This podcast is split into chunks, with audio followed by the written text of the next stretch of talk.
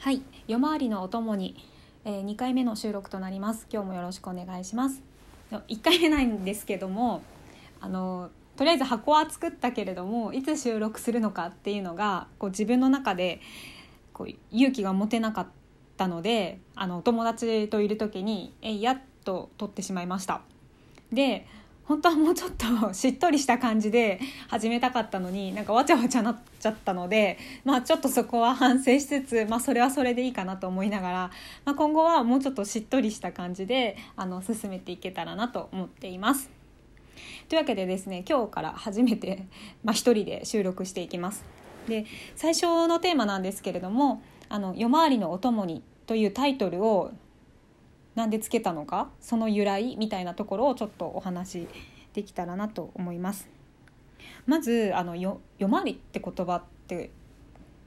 あれご存知なんですかね？あの聞いてくれてるのがマスコミ関係者だったらいいんですけどあのマスコミ用語であの夜打ち朝がけっていう言葉がありましてそれはこうネタを取りに行く時の方法の一つなのかなと思っています。つまりあの幹部の人のところにご自宅に朝と夜行って話を聞くというものです。ね、そんなのあの感謝とか会見とかで聞けばいいんじゃないって思う感謝ってあれ警察署とかその建物の中であの実際働いてる時に勤務時間中に聞けばいいんじゃないって思われるかもしれないんですけどもなんかそういう大事な話ですとかをこう記者と話してるところを見られてあいつが情報を漏らしてんじゃないかとなったりすると大変なので、まあ、大変とかいうレベルじゃなくてもう本当最悪首切られたりとかまあなんか法律に触れてしまったりとか、まあ、そういったことも全然ありえるのでこう私たちはなるべくその、ね、なるべくじゃないですよね。絶対にネタ元に迷惑がかからないでどうやってネタを取ってくるかみたいなところをすごく気をつけています。でこれはあの取材源の秘匿っていう言葉でもあると思うんですけどもあの誰からネタを取ったのかっていうのはあの上司に対してさえ言わなくていいというくらいすごく大事にしているルールなのかなと思います。ということもあってですねなるべくこう人目に触れずこう情報を取るというかこうネタ元に当たるためにこう夜打ち朝がけっていうのがあるんですけどもで朝がけっていうのはその朝出勤する時にあの待ってて話を聞くっていうものなので、まあ、大体何ていうんですかね家出る時間って皆さん多分一定だと思うのでそこまでそんなにめちゃくちゃ大変じゃなかったりするんですよね。待つ時間そんなにない。だ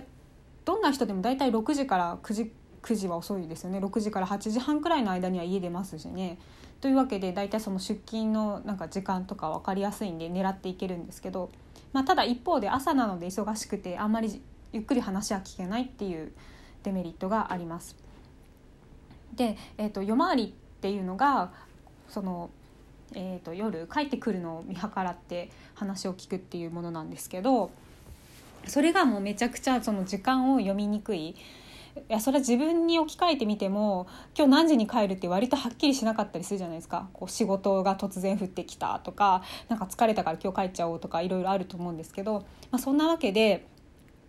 記者の人たちはすごく待つんですよね。もう本当に何なんか聞いた話だとなんか7時くらいから、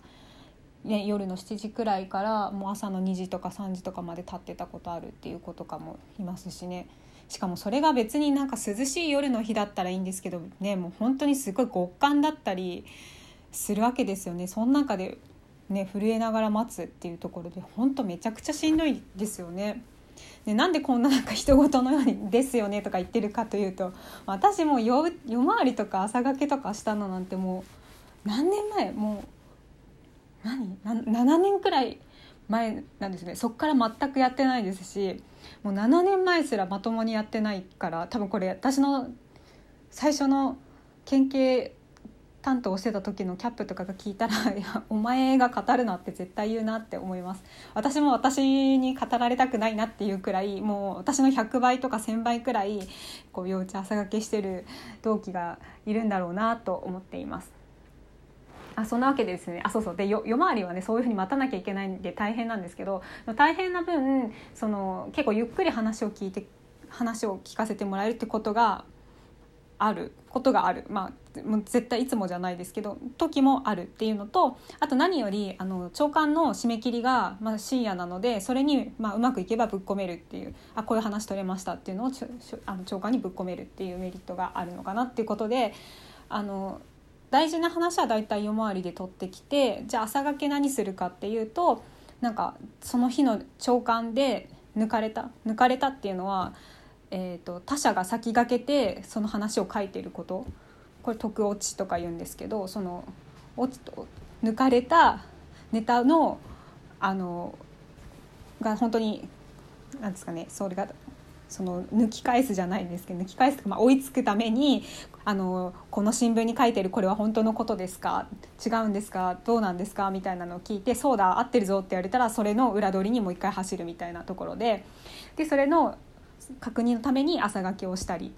する。要するにだから抜かれてたらねもうあの朝4時くらいに呼び出され呼ばれるっていうか電話かかってきてこういうの書いてあるけどどうなんだとかって言われて「ああ明日確認します」みたいな感じで朝がけ行くみたいなこととかをするみたいな感じかなと思います。これもみたいな感じかなと思いますくらい、まあ、やったことないとは言わないんですけどもうほんと遠い記憶なんで違ってたらすいませんでなんかもう令和の時代なんで今夜打ち朝書きどうなってんのかも実はよく分かってなくて、まあ、あんま変わってないよとも聞くんで、まあ、ちょっとまた次聞いてみたいなと思います。でですね、まあ、そんなことはいいんですよ。で夜打ち朝書きっつうのは多分こういう話だなっていう話です。でなんで夜回りのお供にっていうのにしたかっていうとまずその